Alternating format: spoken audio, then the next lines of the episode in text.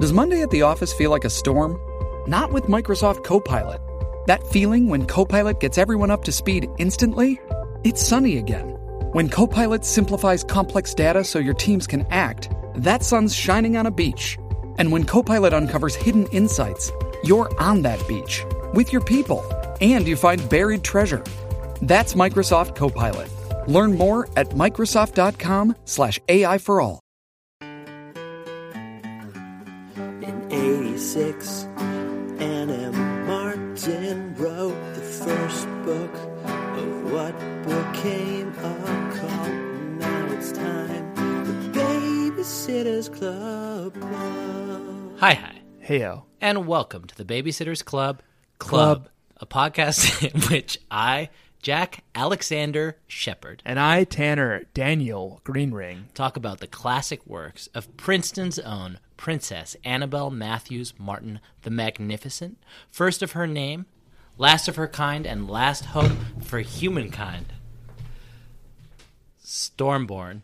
Baby Nation Tanner has walked away from the microphone, and I'm stuck here. You done? Yeah, I'm fucking done. I'm just gonna cut it all anyway. Great.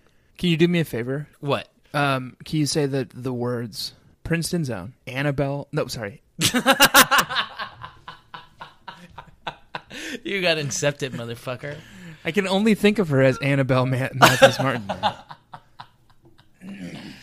Uh, Good. we know that's not her name. You're confusing Baby Nation.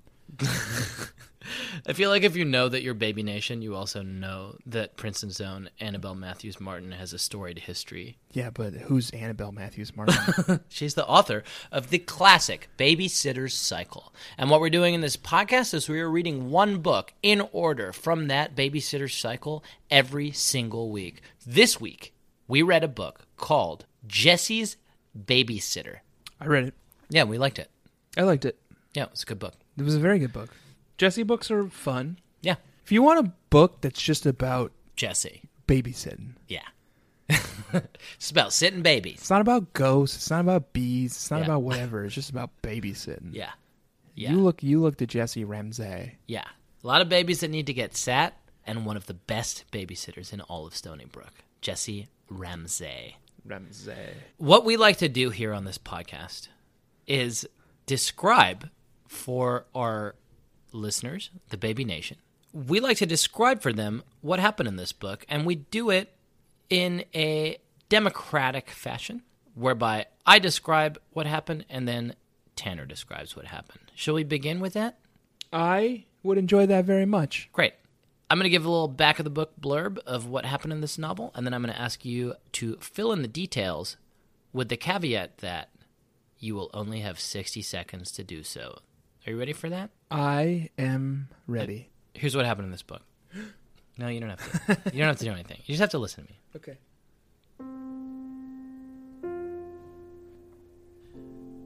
Cecilia and Stephen never had any children, but it never mattered because their love was their child. The daily kindnesses of a happy marriage, the felicity of mutual understanding, and the heavenly sweet looks of tenderness and longing that exist between twin souls, each part of a living connection that grew and blossomed every single day inside two hearts that beat as one. But when Stephen suddenly died, something died inside Cecilia. Forced to move in with her brother and sister in law as a housekeeper and babysitter for their suspicious and ungrateful daughter Jessie, Cecilia tries desperately to pick up the pieces of her shattered heart and learn for herself whether there really is such a thing as life after death. Jessie's babysitter. Tearful moment? Um, you? No, because Aunt Cecilia is a monster. we don't like her. Don't humanize her.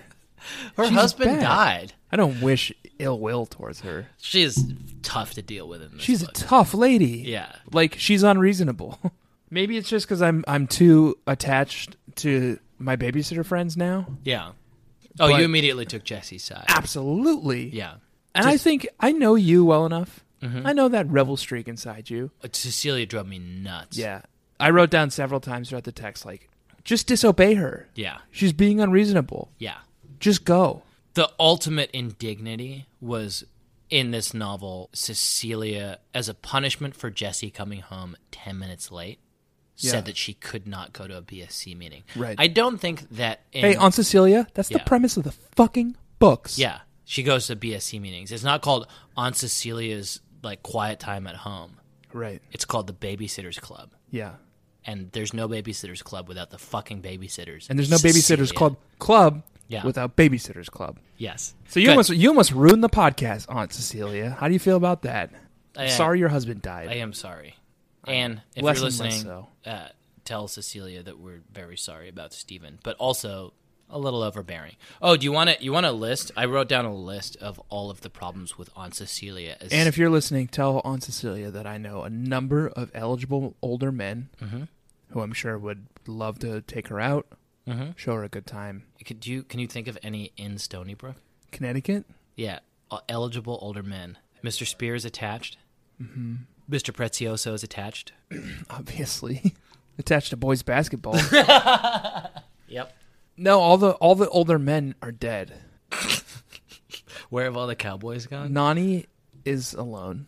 That sounds like a Paula Cole song. It all the wasn't- it older was men are literally- dead. no. all the older men are dead. Watson Brewer's father is dead. We know that because Uh-huh. Ben Brewer's a ghost. Ben Brewer's a ghost. Yeah. Old Hickory? Nope, dead. Shit.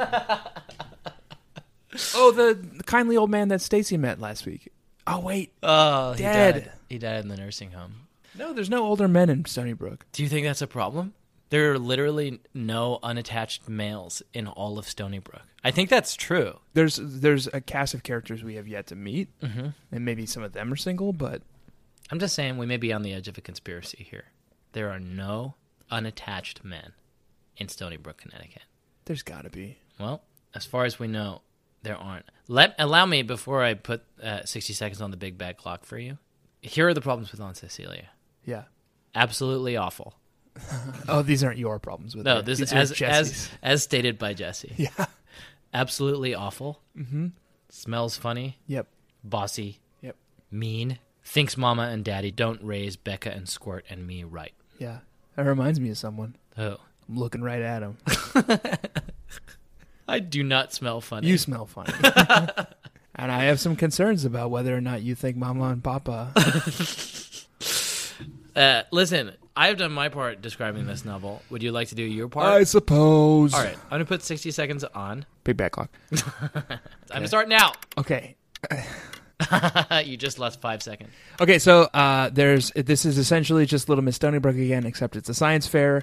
Um, all the kids are excited about signing up for a science fair at Stony Brook Elementary, including Jackie Radowski and a bunch of other kids, Charlotte Johansson. Um, all the babysitters take a uh, kid and they help coach them through the science fair. Um, this f- book focuses on Jesse helping Jackie Radowski build a volcano out of I don't know paper mache. Um, the B plot is that Aunt Cecilia, A Jesse's, plot is that Aunt Cecilia. You haven't even got to it yet. We only have 20 seconds left. The A plot is Aunt Cecilia. The B plot is B-plot Aunt is Cecilia already moves in described. to take care of Squirt because Mrs. Ramsey got a job and she's a real tyrant, awful, awful tyrant leader. And the girls rebel against her. And at the end of the thing, Jackie loses but learns a valuable lesson. And they have a discussion with Aunt Cecilia, and everything is resolved. Wow, exactly 60 seconds. Yes. That's the way that segment's supposed to work. That was awesome. I like the energy. Um, why did you describe the B plot as the A plot and the A plot as the B plot? The B plot was the A plot, and the A plot was the B plot. I bet if you, I know the book was called Jesse's Babysitter. yeah. So you'd think that the Aunt Cecilia stuff would be the A plot, but I bet if you did a sentence by sentence breakdown of this book, more time was dedicated to Jackie Radowski. Jackie science Radowski fair. and the science fair. fair. I bet so. Yeah. Uh, as one entry into this novel, Uh-huh. I would like to start with a role play. Okay. Uh, you are a cub reporter. Okay. My name is Pierre La Resistance. Okay. You are a cub reporter. I am writing for Le Mans No, you're running for the Stony Brook News. Stringer for Lomont. Okay. Uh, I am the editor in chief in this role play. of Lomont? No, of the Stony Brook News. Oui, oui. And Pierre, uh, I think it's Le Monde. So the thing about French is they swallow the last consonant Okay. of every word. Listen, Pierre, you- Ever? You, know you know that better than I Yeah, do. yeah. and I'm sorry to correct you. So it's uh it's actually uh le mot. okay. You you swallow the un at the end. Okay. Yeah. Pierre, what's your your name is Pierre La Resistance. Oui. Uh, my name is Crispin uh Deflator Mouse. I'm sorry? My name is Crispin Deflator Mouse. Uh-huh. And as you know, Pierre, I am the editor of the world renowned Stony Brook News. Oui oui. I am a cub reporter. This is going to be really hard. Do you know why I've called you into my office today? Uh, Pierre? do, uh, do you have a scoop for me to investigate? Well, I have two I gotta things. stop doing French. My name is Chuck Winchester and Ah, I'm, there we go. and I'm American now. Well, now my name seems stupid. Chuck, Yeah. do you know why I've called you into my office today? No, boss. Cub reporter. Yep. Uh, no, chief. I- I've called you in for two reasons, We we uh yeah. and they're related. We- First of all, I want to thank you for your hard work on this paper. You're problem. basically, as a Cub reporter, you're basically keeping this paper afloat. no problem, man. You know what? You don't have to thank me. All these Pulitzers I've won. Yeah. Thanks enough. You know this, but it was your work that helped to almost bring the phantom phone caller to justice. Right. the French witch hunters that invaded our city and suddenly disappeared. Mm-hmm. You were behind that investigative reporting. Yep. I did a lot of very good uh, photojournalism work there. We we couldn't have. Won a ton of awards for that Yep. stuff, huh? It's great stuff, and that's why that's why you're one of the best cub reporters on our staff. You're dogged. You're determined. Mm-hmm. Uh, if it weren't for you, nobody would have ever looked into this weird, dull thing that seems to be happening here in our native town of Stony Brook. See, I mean, we. I mean, yeah. But listen, Chuck, Yeah. I could sit here and compliment you all day. That's not why I've brought you in here. The reason that I've brought you in here is I I need gave that conflict a human face. yeah, and it's beautiful. I tear up every time I think about the work that you did. Listen, we're not here to compliment you. You should know that. You've never been a man who lives for the awards. You live for what you can Very dig proud up of my awards. and how you can inform the public. Yeah. And that's one of the reasons that you've risen to the level the the highest level available at the Stony Brook News. Cub, Cub reporter. reporter, right? I mean, I am a stringer for Le Monde. so Yeah. in, based in Connecticut. I need to put my best and brightest on a new story. Uh-huh. I've already got a couple guys working this beat, Uh-huh. but we need to go deeper. okay. Try not to be too excited right now. But I'm going to put you on the SMS beat. Stony Brook Middle School. Yeah. Okay. I need Okay. What's Listen. going on there? Is, is I- is there a is there a hidden drug cartel? is there Listen, you saw the stuff that we did a few weeks ago on the uh, is Stony a, has Brook Ebola bubbled up there? on the Little Miss Stony what Brook. do you need me to give a human face to? I'm so glad you're what asking. human interest story do you need me, Chuck Winchester, Cub reporter, Stringer for Lamont. stringer for Le Mans, multiple Pulitzer winner? Yes. What do you need me to like go and capture? Stony Brook Middle School. Yeah. I just found this out. And listen, I know you're going to want me to burn my sources, but a good editor never burns his sources. Yeah. But I can tell you right now Stony Brook Middle School is holding a science fair. I see. Okay. yeah, yeah, yeah. And let me like they're they're manufacturing meth. They're they're working on a cure for cancer. I've they're got word that one of the participants uh-huh. is making a volcano. Okay, so we're talking about weather augmentation. Uh, what is this in service of fixing? Chuck, you're getting the, ahead of yourself. The global warming is this. Chuck, it, it's a wa- baking powder and, and vinegar. Okay, so what else is happening at the event then? Is there is Well, there listen, someone there? you, s- you've, have you seen the stuff that we've done? Cl- like human cloning. You've read- or you read the Stony Brook stem cell News, right? research. The- Yeah, yeah. The stuff that if it bleeds, it leads. That's my motto. We Right. cover the Little Miss Stony Brook pageant. Yeah. Uh, we cover Very, very tragic, bloody affair. when Mrs. Hall's class held an art fair. We had five reporters to cover that, right. and the big thing that is happening this year. As you know, when that happened, as you know, I was in um, Japan covering Oh, Fukushima. You missed that. You missed that. Well, I'm glad you're back home. Yeah. I'd like to assign you to be head cub reporter. Right. What's yeah? I'm in. I'm At the- in, boss. on that. What's my story? What's my angle? Uh, What should I be pursuing? Who's which shady characters am I trying to throw the curtain back on and expose? hey, listen, that's for you to figure out. Stony Brook Middle School, as I have told you, is holding a science fair. That's all I know. Looking forward to having you on the job. Okay, Good, I'm on it. good. Um, we don't have to make noises when we, when we, when we back out of it. door. Stony Brook News is always there Yeah, when some shit happens. yeah. I mean, That's Chuck funny. Winchester's there looking for a scoop, man. He's like, something's going down at this place. The entire town is here. Yeah, Like something is happening. yeah.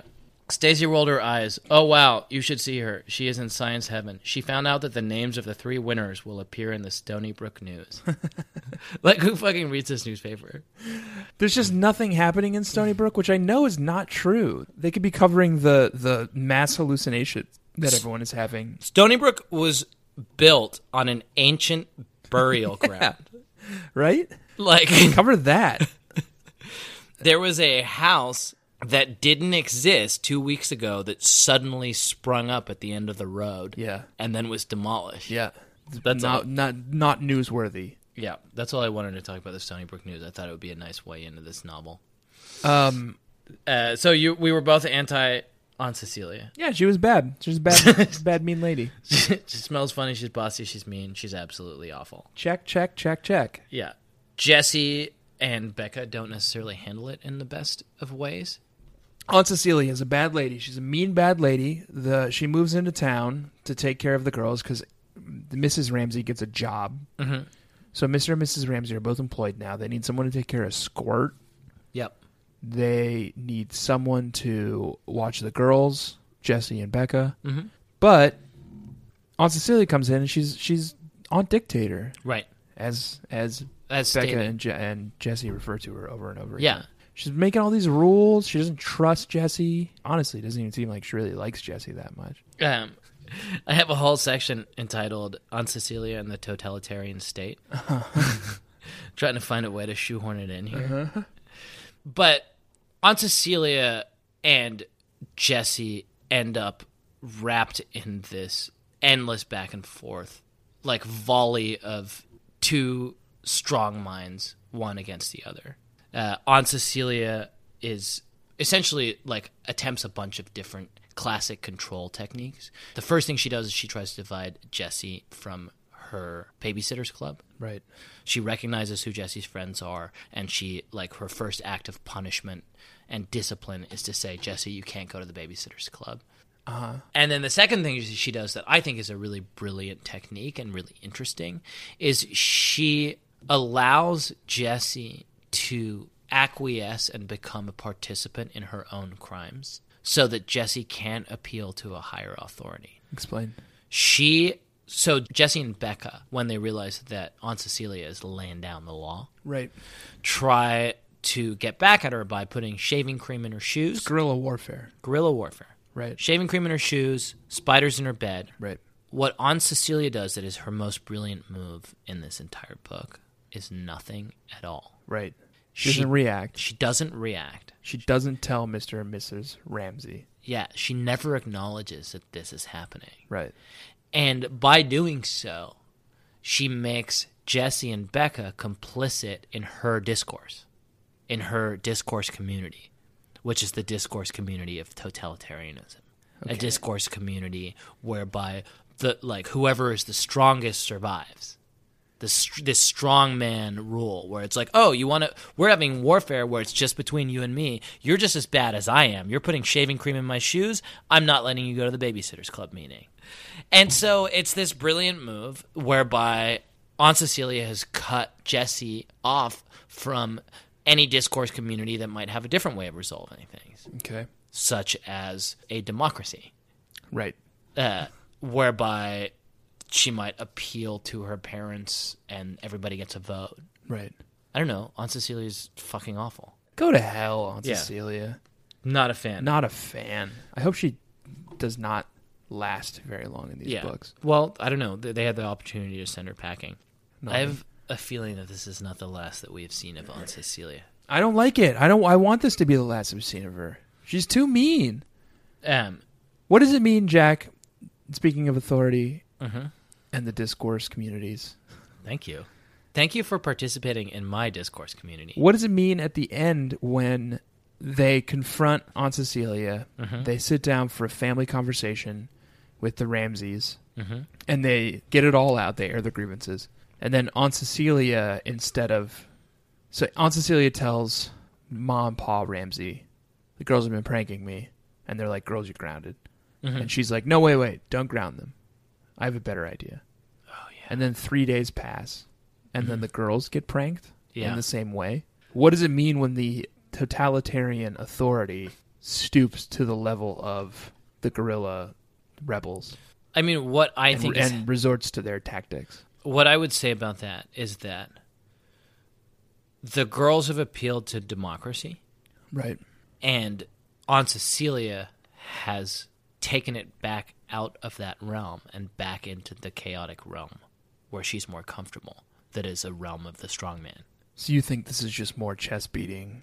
It's more. It's it's it's a lesson to all of us that lurking behind every happy, democratic, free society is the specter of totalitarianism. It's chilling. It's chilling. Is this uh, is this It's all ep- right here in a children's book. Is this episode coming out on election day? Out of interest. no, just a couple days after okay.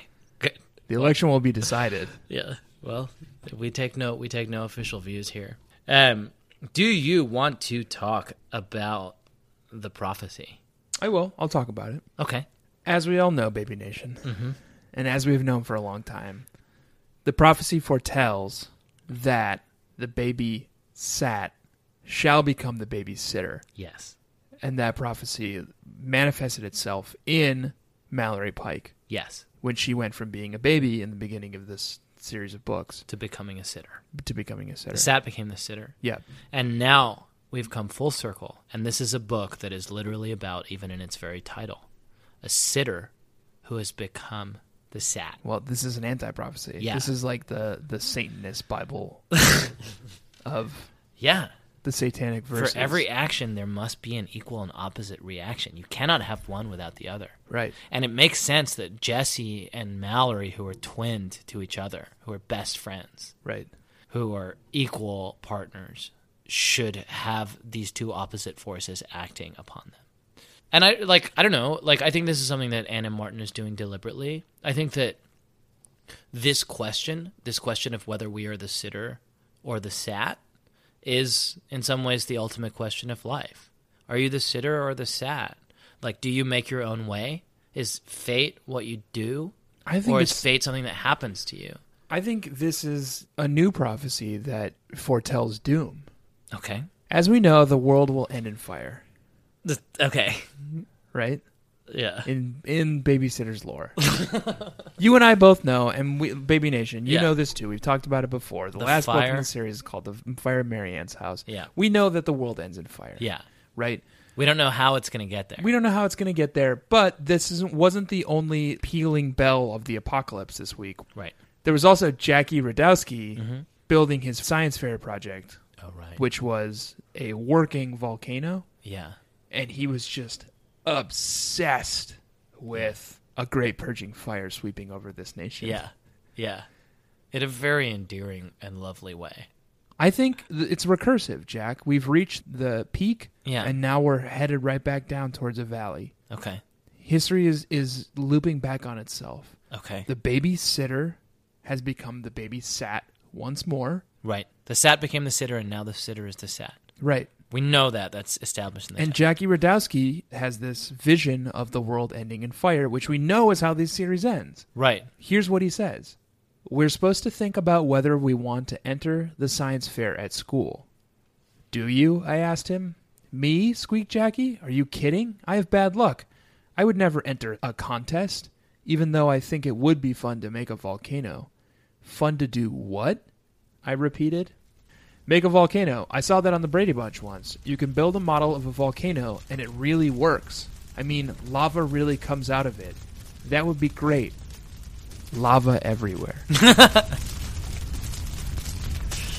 the thought of lava everywhere made me sort of queasy. Even so, I said, Jackie, you ought to do it. Yeah. That's- Jackie has now he's he has this vision of a world covered in flame and covered in lava. Yeah. So we're we're regressing. And then and then to further prove out this theory, and this is a stretch and I'm gonna need your help here. the Pike Boys Yeah.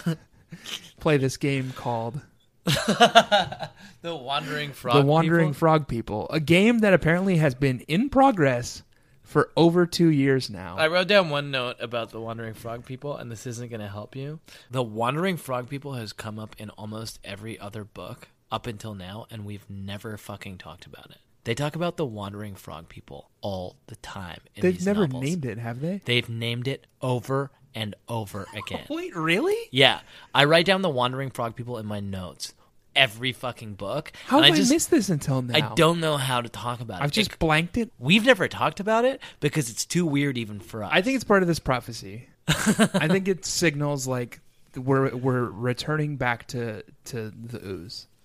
you know, oh, that makes sense. we're Homo sapiens. We're going Yeah. back to Neanderthals. We're going back to to That primitive makes sense, apes. right? Yeah, the the only person who is who might conceivably have that on their mind is somebody who is traveling backwards through time. right. But let's not get into Track and Jackie yet. Okay. because I really, I don't. I'm not done with wandering frog people yet. Okay. This episode is sponsored by BetterHelp. Hmm. What would I do with an extra hour in my day? Very interesting question, BetterHelp. Hello, everyone. This is Evil Tanner. I'm like regular Tanner, except evil. Our sponsor, BetterHelp, has put a little prompt here in the copy for us. What would you do with an extra hour in your day? my own website, which only exists on the dark web, of course, uh, wetterhelp.com, could use a little help. So I would probably use that hour to do a whole bunch, like just flood Facebook with one like, one prayer. Please go donate to my GoFundMe. I need to bring my website, wetterhelp.com, back from the brink. BetterHelp.com, they feel like there's a little bit of uh, infringement. I said, well, you know, we're on the dark web. You guys are on the surface web. Our whole thing is like getting people wet who don't want to be wet. So it's like stepping in a puddle or like sitting on a bench that's wet. That's us. Like, that's what we do. Share this with a friend, one like, one prayer. I will follow through on the like prayer stuff too. I will be praying all night. I would use today's sponsor, BetterHelp.com. Um, of course, I can't. I am evil Tanner. I can only use the deep web. We do have a deep web version of BetterHelp.com. Um, it's called WorseHelp.com. It's not good, but I think BetterHelp.com is great from everything I've heard. Convenient, flexible, suited to your schedule. Just fill out a brief questionnaire and you get matched with a licensed therapist. You can switch at any time, no additional charge. Uh, go check it out. Learn to make time for what makes you happy with BetterHelp. Visit betterhelp.com slash bedfellows to get 10% off your first month. That's betterhelp, H-E-L-P dot com slash bedfellows. See you there. Well, not me, but have fun. Shipping can make or break a sale, so optimize how you ship your orders with ShipStation. They make it easy to automate and manage orders no matter how big your business grows. And they might even be able to help reduce shipping and warehouse costs. So optimize and keep up your momentum for growth with ShipStation. Sign up for your free 60-day trial now at shipstation.com and use the code POD. That's shipstation.com with the code POD. Hey, it's Kaylee Cuoco for Priceline. Ready to go to your happy place for a happy price? Well, why didn't you say so? Just download the Priceline app right now and save up to 60% on hotels. So, whether it's Cousin Kevin's Kazoo concert in Kansas City, go Kevin, or Becky's Bachelorette Bash in Bermuda, you never have to miss a trip ever again. So, download the Priceline app today. Your savings are waiting. Go to your happy place for a happy price. Go to your happy price, Priceline.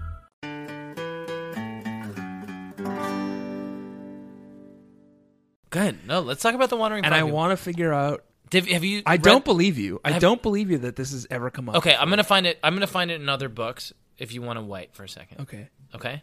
They've been playing this one game of Wandering Frog People for two years, Jack. Yeah. These are young boys. Like they've been playing this game like most of their lives. Um, okay, so I found it in numerous previous books. The Wandering Frog People. I can't believe I missed I imagine. as often as I have. In book number five, The Ghost at Dawn's House.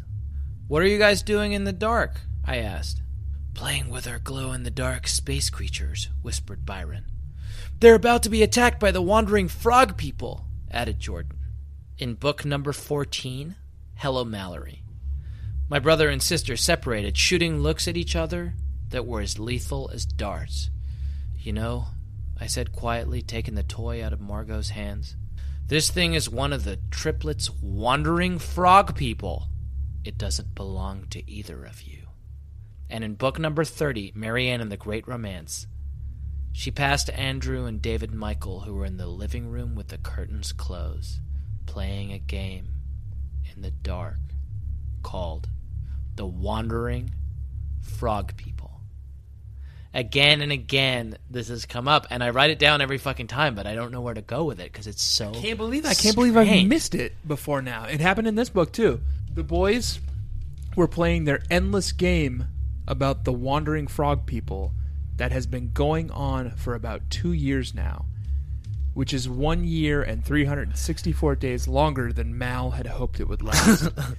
But Anne never explains. Let's go upstairs and look at the books in our room, suggested Mallory. Maybe we'll find the wandering frog people while we're at it, said Don, with a little smile.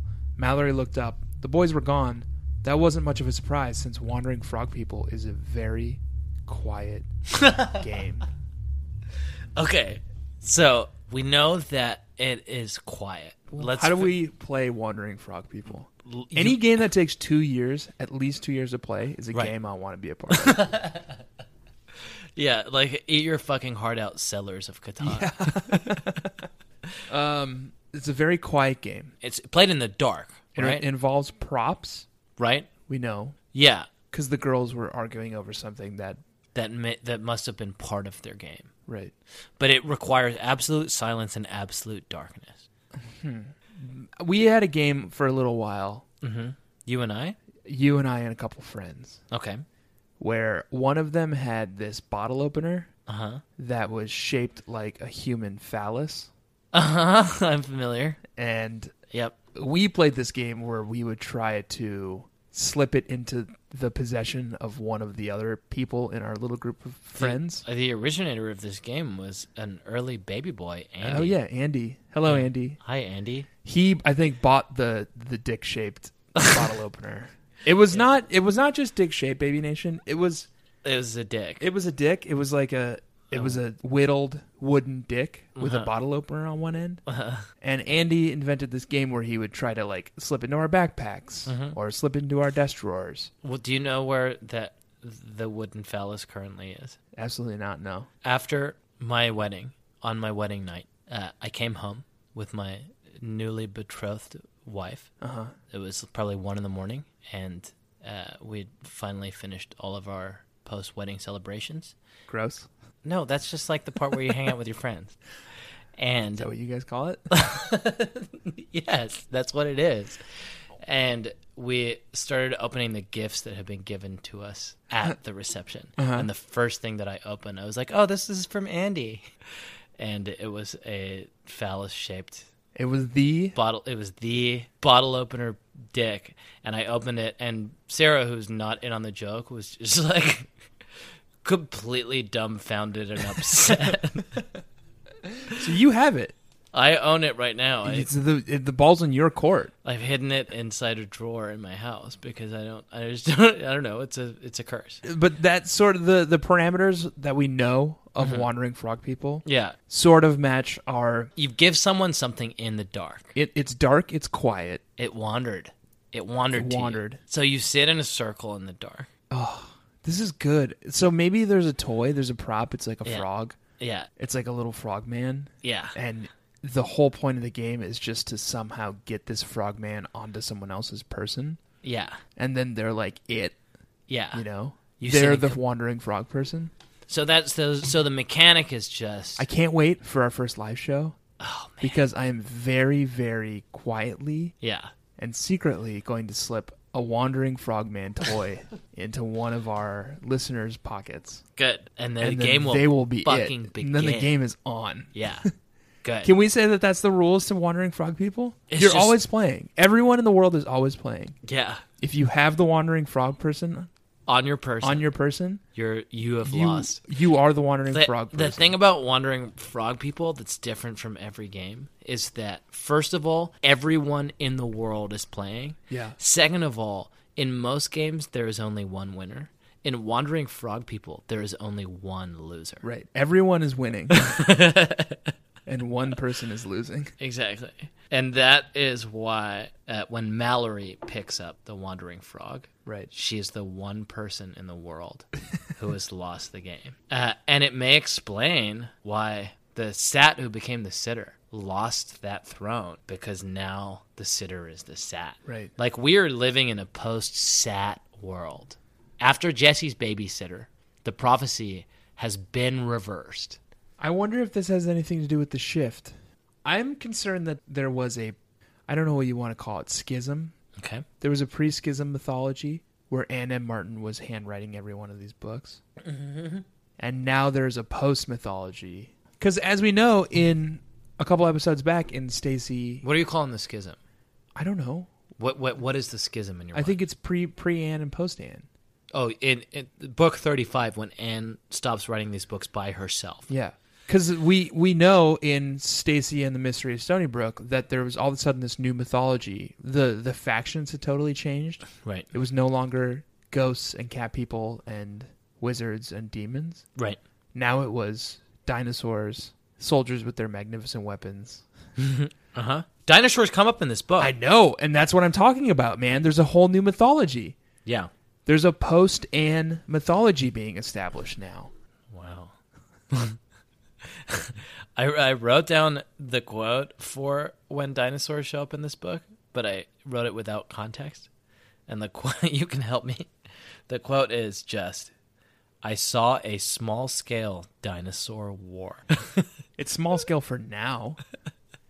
That's Jesse walking around the science fair. Here's another thing that Jesse sees. I walked slowly around the room, looking at the displays and experiments. I saw a model of a human heart made from Play Doh. I think. It's so fucking terrifying. I this is you wait, you think it was made out Yeah. of Play Doh? no. This is why the, the fucking Chuck Whitakers of this world, the Chuck, Chuck Winchester. the Chuck Winchesters of this world, the great Cub reporters of this world, get put on the Stony Brook Middle School beat Right. because you go to that science fair. There's a small scale dinosaur war. Yeah. There is a human heart that was looks like it may have been made out of Play-Doh, but Maybe uh, not. Maybe, it's a not. human heart. This is where shit fucking goes down. I think so. we need to stop beating around the bush and talk about the elephant in the room in this book, which is related to a segment that we both we the way that we do this, we just say we say it at once. Yeah. Track and Jackie.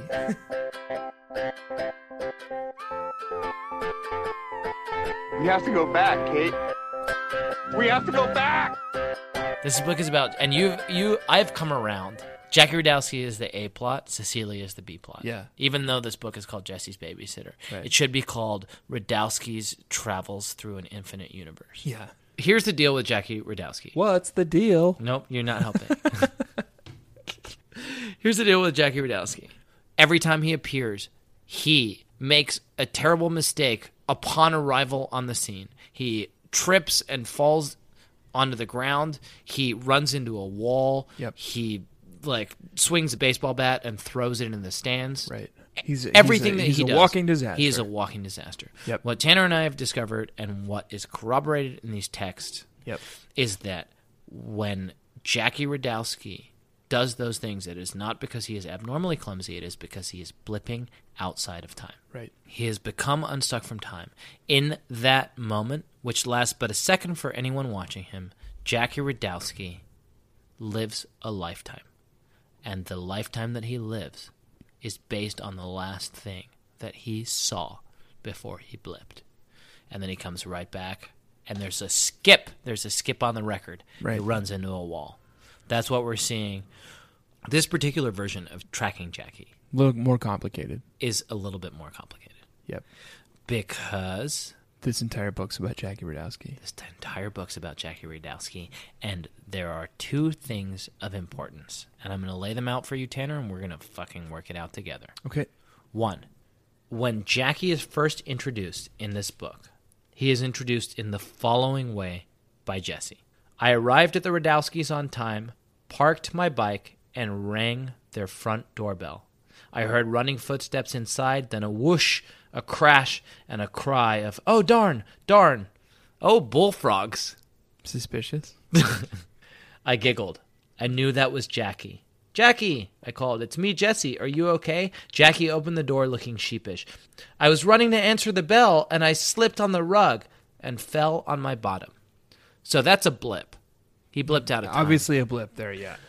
The second thing that we need to note before we talk about that is that throughout the rest of this book, Jackie never blips. He never has an accident. It feels like there's a blip coming any moment, but one never comes. Here's a quote that is related to that. So Jesse walks in the door after this first blip. Normally in these books, we would expect him to blip a number of times after that. But she, Jesse comes in and she says, Let's build a volcano. Let's build a volcano together. Right. They spend a glorious evening building a volcano. Not a single mistake by Jackie. Right. At the end of that evening, Jackie turns to Jesse and he says, You know what, Jesse? This was the best afternoon of my life. And throughout the rest of the book, he never has an accident because he's focused on building a volcano. Right.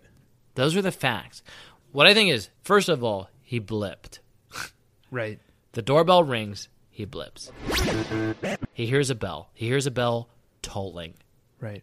and he blips. The second thing that happens is that he is focused on creating a volcano Right. and he never has an accident. Completely uncharacteristically for him. Right. Jackie Radowski has accidents. No, exactly. Why why did Anne choose Jackie? Well, you have a thought? I have a thought. The bell tolls. Jackie blips to the near future. It's an apocalyptic version of Stony Brook. Bells are tolling. Bring out your dead. Yep. Bring out your dead. Ding. Bring out your dead. Everything has gone wrong.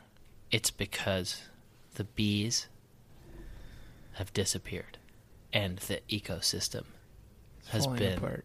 destroyed. So it's the the pealing bells of the apocalypse. Right. This is this is a cataclysm. It's a cataclysm. He blips back, runs into a wall. Jesse's like, hey, do you want to build a fire? Do you want to build a conflagration? Do you want to build a great volcano? Yeah. and it's the only thing that keeps him from blipping again into this terrible alternate future the burning of the volcano. Jackie is faced with this choice. He sees what happens if you choose bees. Okay. that makes sense to me. that makes a lot of sense to me. Like this is why this is this is important. You make your own fate if you're the sitter. But if you were the sap, your fate is made for you. Right. This is the ultimate question that is posed by this novel. Are you the sitter or are you the sat? Is there a sitter? Yeah. Are Is there a sitter who is sitting you right now? you talking about God? I'm not talking about God. Anne is talking about God. Is there a sitter sitting all of us right now? is there a sitter? Is there a sitter? And if there is a sitter, do we get to make our own choices? If you think of yourself as a Jesse right now, you thought you were a sitter. Before this book, you thought you were a sitter. You thought you were making your own choices. right. and then suddenly the world comes into focus in a different way and you realize that there is a sitter who is sitting you So your act of And the- rebellion is to burn the world? that's the question that is open to you burner bees Y- it's a long walk baby nation it's a long walk but i hope you took this journey with us the question that we established two episodes ago is burn or bees Burner bees. go back look it up Yeah. Jackie Radowski has answered that question in a resounding and powerful way. Right. and it's burn. We It's choose burn, the and fire. we're- we choose the flame. Frankly, where Jackie goes, yeah, I follow. yeah. I am not looking forward to whoever has to edit this episode. Me, it's me. I have to edit it. Tanner does. That is a pretty. T- we we got there. Do you know what we should do? Right? No. Get on board. Hop in.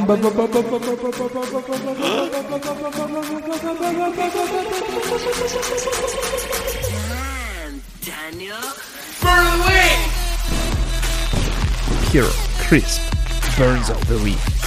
For new baby bees. This is a segment. It's been literally 36 episodes since we explained what burn of the week means. Also, it's right in the title. it's the best burns each week. Listen, did you have No, I had one. this week a burn of the week? Yes, here's my burn of the week. Okay. Uh, the Pike kids are building a library. They're making their own Pike family library. Mm-hmm. But I have to figure out my science fair project, said Margot. How can I do that while you guys are having fun making a library? Margot looked and sounded miffed.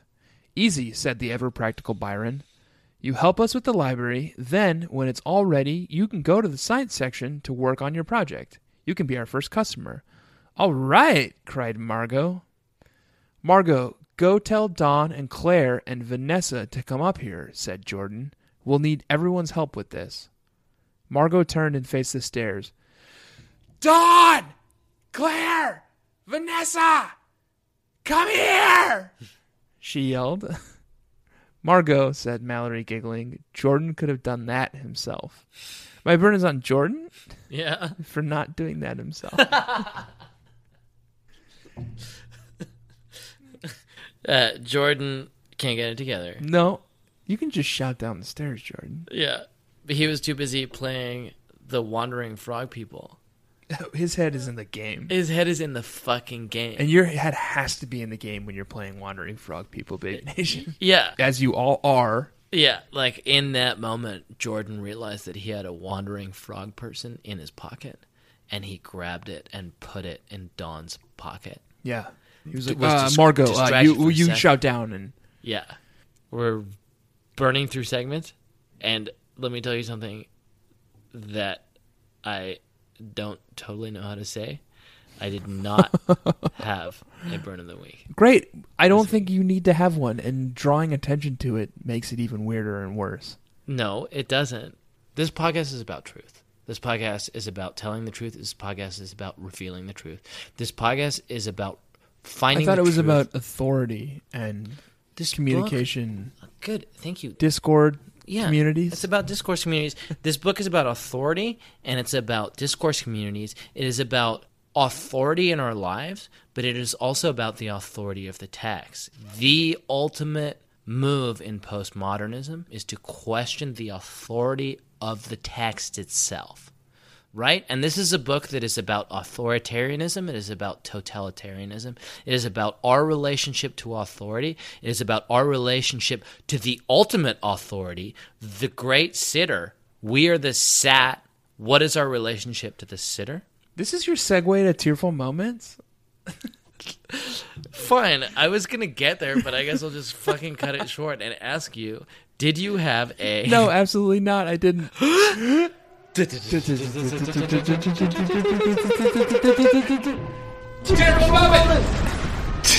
Did you? Um, You don't have to because I fucking had a good one. I did have one, but it wasn't great. And because I had a burn of the week and you didn't, I feel like there's this need for balance now. Okay. Can I register for the record that I was on a pretty good riff about authority and you just brutally cut it short, which is a totalitarian impulse. Okay. Listen, uh, so I had a, like, I didn't physically cry tears in this book, which I sometimes do, but the moments that got me in that way, that hit me in the feels, that caused me to have an emotional response Right. were both Jackie Radowski. Very, a uh, very human way of saying that. yes, Congratulations. I was channeling Janine. Jackie Radowski and Jesse are building their volcano together, yep. and Jesse has become a simulacrum of her aunt, Aunt Cecilia, Yeah. and is essentially trying to be this overbearing presence in Jackie's life and do everything for him so that he never learns. Yep. And Jesse forces him to try to memorize all these lines that she's written for him to explain the volcano. Right. And he keeps getting it wrong. Fine, he replied, but he sounded nervous. Listen to this. Igneous rocks are born from fire. The molting. Molten, I corrected him. The molten rock that lies several feet miles. Okay, several miles below the surface of our wonderful Earth. I thought there was something beautiful about Jackie improvising in that moment, being like David Attenborough several miles below our wonderful Earth. Uh, and then he does it again, where Jesse is trying to light the match for the volcano at the moment that she thinks that the science fair judges are going to judge it. And Jackie gets his moment and he s- throws his hands in the air and he cries, The miracle of a volcano comes to life before your very eyes. I don't know. I just thought it was beautiful. I don't know if that's tearful. Yeah. What we're about to do. Yeah, is end the podcast. I've been Tanner Greenring. Let me just Let's quit now. I've been Tanner Greenring. Nope, but the way to do it is to let me let me just lead us out. Yeah. We ran through all our segments. We ran through all our notes. And then some. I think everybody has a lot to think about tonight. I have been Jack Shepard. And I have been Tanner Greenring. this has been another episode of the Babysitters Club Club. Club. We just read Jesse's Babysitter. The next book that we are reading is called Dawn and the Older Boy. I thought there were no eligible bachelors in Stony Brook. Well, things are about to change. How much older? Uh, It's important. it's Is he is- in his 60s or 70s? 'Cause I know someone. It's tough to say. We're going to find out next week. Until then, Claudia is wearing a bra now, and the way she talks, you would think the boys had just been invented.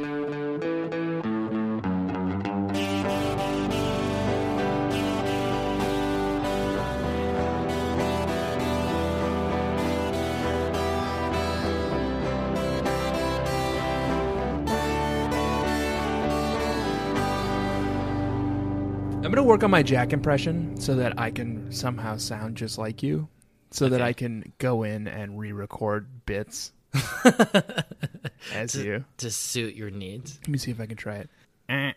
eh. Princeton's own Ann Matthews Martin. Is that good? Okay, I'll, I'll be Tanner. Oh, that's great, Jack.